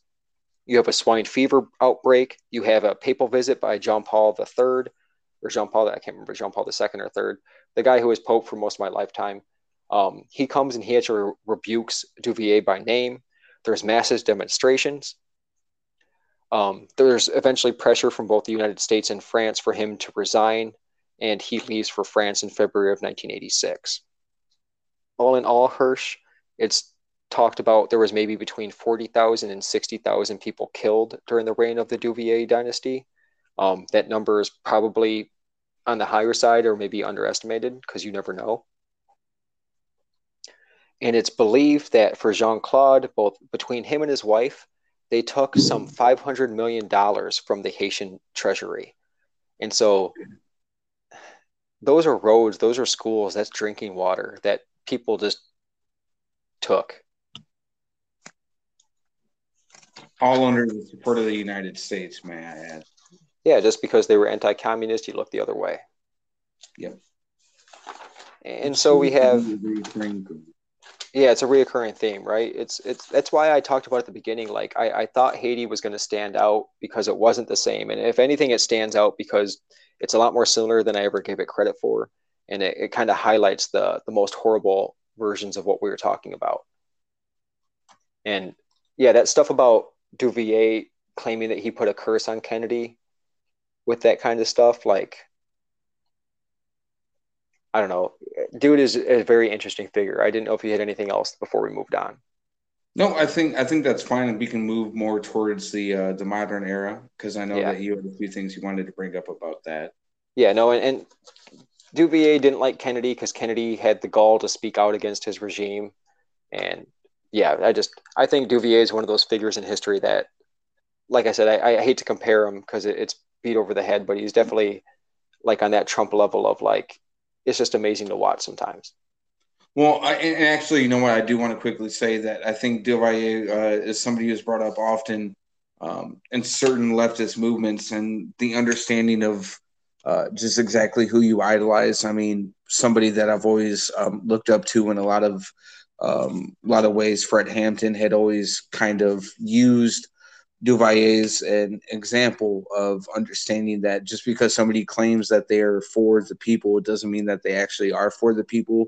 Mm-hmm. Um, he was somebody that used the blame of the Creole and the white population, um, as well as populism and religion, uh, religious fanaticism, to gain and assert power. And it's important to to stay away from the ideas of cult of personality, as my brother said. Sorry, yeah. I just wanted to quickly add that. no, that. it's false prophets, right? Correct. That's essentially Without... what you're talking about. And I, I think I, it's not necessarily that I have a lot to talk about in this last segment. I know we only have like probably like 20 minutes, maybe 25 minutes left.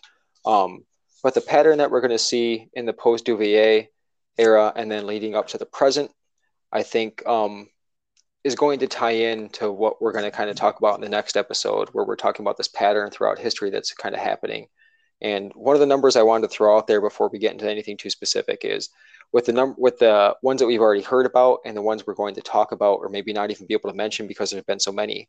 There have been 32 co- total coup d'états in in Haiti in it since its independence, and it blows your it blows your mind because there's been some that have occurred in the same year in Haiti. Um, We'll talk about a lot of them coming up here pretty shortly in the late 80s and early 90s. Um, in 1988, for example, there's two alone.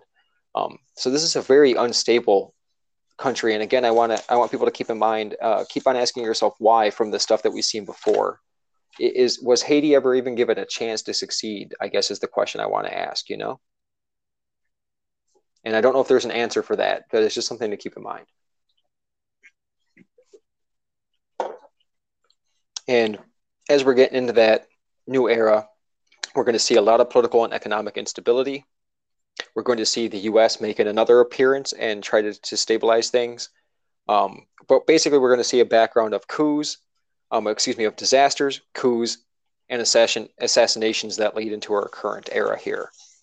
And, and Hirsch, was there anything that stood out to you in the last, you know, I guess it's almost what, uh, almost 35, 40 years of, of Haitian history that you wanted to make sure got brought up before I started? Well, brother, I just wanted to bring up the Clinton Foundation. No, um, uh, I, I, think you kind of encapsulated just my overall thoughts and, and my intrigues um, when it comes to Haiti is just the fact that whether it was political, financial, uh, instability or just natural disasters is uh, Haiti has definitely for lack of better term, has gotten the short end of the stick in a lot of ways. And um, it's just very intriguing to me to understand, especially because anybody who had been paying attention recently understands what had been happening in Haiti. I won't say much because I'll let you get into it, but uh, that that's one thing that stuck out to me. No, absolutely. And stop me if I'm going too fast, or if you think I should mention something again, or if you want to go into more detail. But I'm going to kind of go through an overview here of uh, the more recent events that we're going to talk about. So we're talking about that continued political and economic instability. You have the National Governing Council, which was a group set up to take power after uh, baby uh, baby Doc leaves, and there's supposed to be uh, elections coming up in November of 1987. But soldiers of the Tonton uh, of you know the Boogeyman group, they end up killing civilians. Elections get delayed. There are fraudulent elections that happened in 1988 where only roughly 4% of the country even votes. Um, that new president is then overthrown in a June 1988 coup. Um, Manigat, he had won that military controlled election, but he is then overthrown in another coup d'etat. Um, then later in September, the one who had um, overthrown the last guy is then overthrown himself, where you have another coup d'etat in that same year. That leads up also to another event in September of that year called the St. Jean Bosco Massacre, where at least 13 people, a lot of people aren't for sure, there's at least 80 wounded, um, where a church was attacked under the direction of Jean Bertrand Aristide, who was a liberation theology Roman Catholic. And what's kind of cool about liberation theology is it's a view of what basically the Catholic Church was like in the civil rights movement, or at least members of the Catholic Church, excuse me, where they believe that you know um, people should be more equal, there should be less uh, poverty, people should be able to have health care, you know, basic kind of shit. Um, so Aristide is, is seen as a threat, and people are packed in there for Sunday mass. Uh, Aristide had been had survived at least six attempts on his life. Um, he is able to live through this, but again, unfortunately, a lot of the people who were there were either injured or killed. Um, it was probably the Macoute who had taken out on this, most likely because they had done a lot of this kind of stuff before. You have that event going on. You have a military regime who basically takes power until 1990. In 1990, though, um, Jean Baptiste Baptiste Aristide does win election. He has an ambitious reform agenda um, like I mentioned before, he's actually a, he's a social democrat. He actually does believe in in some true, um, somewhat leftist ideals that really worries the elites. It makes them piss their pants, just like anything else. You know, anything from the left scares the shit out of them. So again, in 1991, there's another military coup. Uh, many attempt to flee the country at this time too, because you know there's just chaos. Hey, we think we're all done with this kind of stuff. Um, that leads to what became known as the Haitian refugee crisis, where you had a huge influx of Haitian refugees into into Florida, um, into other parts of the United States, where that diaspora of Haitians continues. You have what's called Operation Uphold Democracy, where um, this is where I believe uh, Clinton comes into into effect, right, Hirsch? Yes. Yeah this is probably what you're you're getting at. operational Uphold Democracy, where you have the United States sending in its military trying to stabilize the situation, trying to get a return to democracy, acting as a peacekeeping force. Um, Clinton loved to do this kind of stuff in the 90s. He was uh, under the impression, um, with other people who were around him in his um, Secretary of State, whether it was his other advisors. There's a guy I'm trying to think of. I think his name. Oh, I'm blanking on it. He, pa- I think he passed away not too long ago, but he was really heavily involved in like the overall Clinton view of the world and about using military force for you know the uh, these nation building kind of things or these protection kind of things and kind of learning a lesson they felt from Rwanda when they didn't step in where they thought they had to and the United States decides to step in and and take over um, things you know to try to to help restore the Aristide regime there's uh, I think 20,000 troops Hirsch is what I saw um that's about the estimates that I had seen as well but the main thing to keep in mind is, of course, it's all about economics, right? Part of the deal is is that they're going to be free market reforms. They tell Aristide, if you're going to come back to power, you can't have your socialist bullshit. You need to have the free market take over. And you need to make sure that these free market reforms are put into place. So you have this continued neoliberal um, international diplomacy. And we're going to talk about that more in our wrap up episode where I bring up the IMF, the World Bank, and all that kind of stuff. Um, but yeah, these free market reforms have mixed results at best. Um, it does lead to more turmoil eventually. Um, there's that consi- consistent background of political turmoil, um, environmental stuff going on, and disasters. And before I moved on, Hirsch, was there anything you wanted to bring up about Operation Uphold Democracy? You got to love the name too, Operation Uphold Democracy. Uphold Democracy. Well, eh, not even just the name, but the whole the whole notion that you hear any president, regardless if they're quote Democrat or Republican, um, anytime that you hear the the words come out, you know, we need to return this nation to democracy.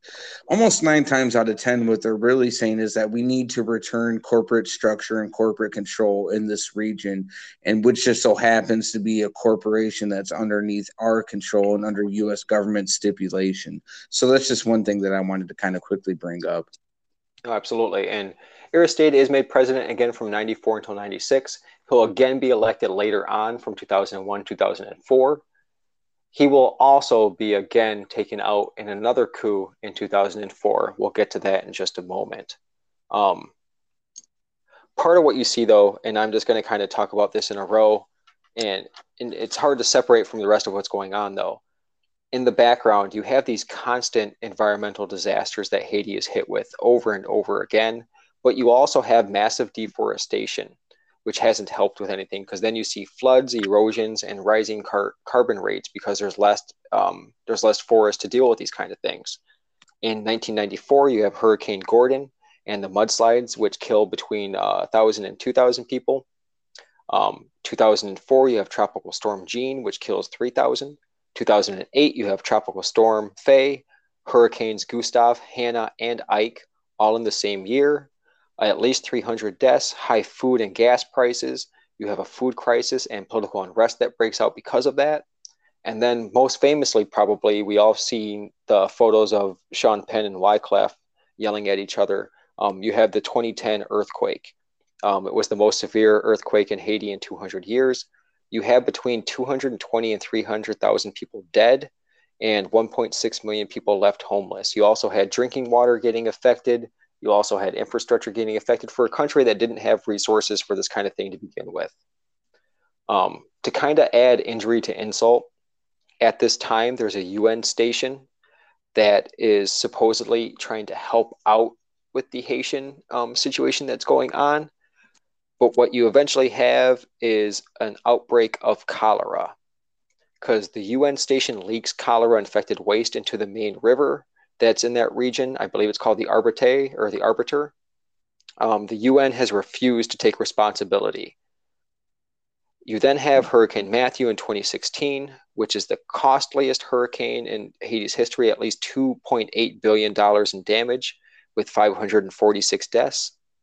And then just this year in August, you had another earthquake of a 7.2 magnitude, which killed over 2,000 people and cost over a billion dollars in damage. And so it's just one thing after the other, like between the environmental stuff, the economic stuff, the disasters. Like the people of Haiti just get hit one thing after the other. And then you have the UN coming in to help, and they give everybody fucking cholera. Jesus, this yeah, fucking no good deed goes unpunished, as they say. You know, and like yeah, the UN stabilization mi- mission that I mentioned before, it was given like the abbreviation MINUSTAH, and that they were brought in to stabilize and maintain order, as I'll talk about here pretty soon. Uh, you'll see the reason why. Um, pretty much what I'm going to be talking about now is just some sad history about coups and assassinations. And keep in mind the backdrop of all these disasters, all this other unrest, and all the other economic stuff going on as well. Um, the army is disbanded in 1995, mainly because you have groups like the fucking boogeymen who are taking people in the night and that kind of thing. So the Haitian National Police become the sole power of authority in the country.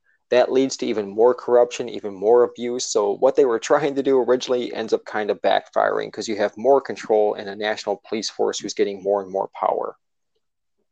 You have a guy in 1995, Preval, who wins an election with 88% of the vote, even though there's low turnout. Um, you got to wonder anytime you see 88% if people even were able to participate fully, that kind of stuff. Um, forms his own party since he had gotten defeated, um, based on social democracy, the Fanmi Lavalas. Um, that's basically um, formed around him, but it's a social democratic party. It's been really active in, in politics since 1991. I believe um, there was recent elections that they contested because there was a lot of fraud and other stuff going on too. So that kind of stuff has not changed at all, unfortunately. You have in the November 2000 elections, they are then boycotted by the opposition to Aristide, a group called the Convergence Democratique. Um, they think that there's been discrepancies in a previous election that happened that year previously. In that November election, though, Aristide wins with 92% of the vote because the opposition boycotts it. What you have from that point is increasing violence between those two political factions, where both sides are attacking each other and committing basically what you consider war crimes against each other, even though it's a like a low simmering kind of thing. You have the Bush administration accusing Aristide of being involved in drug trafficking, um, there's some British outlets who accuse him of really operating almost these Ponzi scheme or these pyramid schemes in order to rip off people. But I, I tend to think a lot of that is from um, neoliberals and capitalists who just don't like his political stuff. And I think they're making up a lot of bullshit, to be honest. Well, it's not hard to believe, especially considering everything that we've seen up to this point. Yeah. And then, like I mentioned before, in February 2004, you have an anti Aristide revolt that leads to another coup against him, where he is kidnapped and forced into exile. His wife and other people actually have talked about how they believe that the kidnapping involved U.S. Special Forces, people who were either out of uniform or changed out of uniform. And so that's definitely one of those creepy things that I would not put past the United States being involved. Well, and, and it's something that whether it be uh, propaganda that's used within Haiti itself or just examples throughout history. It's it's not too uh, far fetched to have the belief that United States covert operations were taking place to uh, dictate exactly who had power and who would keep it. Mm-hmm. No, and this is that period I was talking about where the UN is brought in to stabilize and maintain order but they use a really heavy handed approach and they end up abusing some citizens, I think, including a lot of sexual abuse cases, which proved to be controversial. Um, then you have that outbreak, like I had mentioned, of cholera, which is one of the only recent outbreaks of cholera because usually people are better about that kind of thing. But who fucking cares because it's Haiti? That's pretty much how the UN was operating. Um, another one of the things that's going on in Haiti that I was reading about is there's massive overpopulation and really horrible conditions in their jails. Not only because the the infrastructure is just not there and the money's just not there, but you have like up to 80 inmates who are forced in like these 20 by 20 rooms where they have to to sleep around each other and and diseases are just spreading. This sounded terrible. And so there's just all this human rights violation kind of stuff going on too, while the elites of that country keep on making money over and over and over again a, guy named uh, Alexander assumes the presidency until new elections can come in. where Rene Preval, a former president, is elected once again. But that election itself was delayed four times, either because of um, disasters that are going on or violence that's breaking out. What you can consider the post Aristide uh, era and leading up to the present, you have continued continued disasters, like I mentioned before, where they just get hit one time after another. Elections in January of 2010 are postponed because of the earthquake. Um, in 2010 elections, there's a guy, um, Martelly, who wins a runoff. In 2011, both Duvalier, um, the younger Duvalier, and Aristide returned from exile, respectively. Um, in 2014, Baby Doc passes away before he is able to be held responsible for any kind of crimes or, or put on trial. In 2013, Haiti and its government calls for Europe to pay reparations for slavery and maybe pay back some of that money that you know they made them pay for no fucking reason. But again, corruption rears its ugly head, where Martelly is forced to step down in 2016 with no successor after allegations of fraud and another interim president takes office. Again, elections are delayed by another hurricane, Matthew, um, but they are eventually held in November, where you have a gentleman named Jovenel Moise or Moise. I don't know how that's pronounced for sure. Wins the presidency and takes over in 2017. His regime proves pretty quickly unpopular. At first, what happens as a um, revolt or protest against increased fuel prices evolves into calls for Moise to resign. Those protests continued through the pandemic. Um, actually, got pretty intense. Where like hundreds were demonstrating. There was a lot of people. Um, there's a lot of stuff that was just spreading around. You know, these problems are social, economic, political. There's not just one solution. Part of what's happening is you know just the unrest that we were feeling here during the pandemic i imagine was spreading uh, spreading around there too in july of this year on july 7th of 2021 moise is assassinated in uh, his own private residency. Uh, the first lady is also shot multiple times where she's uh, taken later for treatment. Police eventually killed three of the suspected assassins and arrested 20 more. There's a manhunt going on for the other five gunmen. I think that's one of those things maybe we'll talk about a little bit more in our, our next episode about what's currently going on because there's a lot of background on that and I want to look more into it so I'm not talking out of turn if that makes any sense. No, for sure, and there's and there's a lot of stuff that's going on in the background. Um, there's something specific about this era or this this movement, rather. Um, one of which being a former police chief who's basically turned into a uh, street crime lord uh, who's responsible for a lot of the violence and, intimidation tactics that are currently taking place.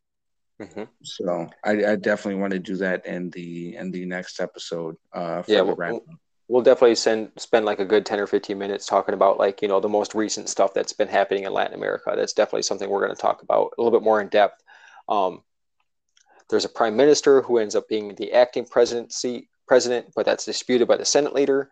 People are calling for the U.S. to intervene again, just like they did in the 90s, just like they did before, to protect stability and you know protect infrastructure, all the usual shit. Um, in July of 2021, on July 19th, that leader who had taken over before Joseph passes power to a gentleman named Ariel Henry, who may be linked with some of those suspects who are involved in that assassination. And so that's why I, I do want to talk more about what's going on. And of course, then in August of this year, we had that other massive earthquake. And so it just, it's just one thing after the other for poor Haiti. But I did want to mention again just how it ties into those themes that we talked about before, but also how it's different and how it's unique. And I, I think, I think both ways of looking at it are, are valid and, and interesting.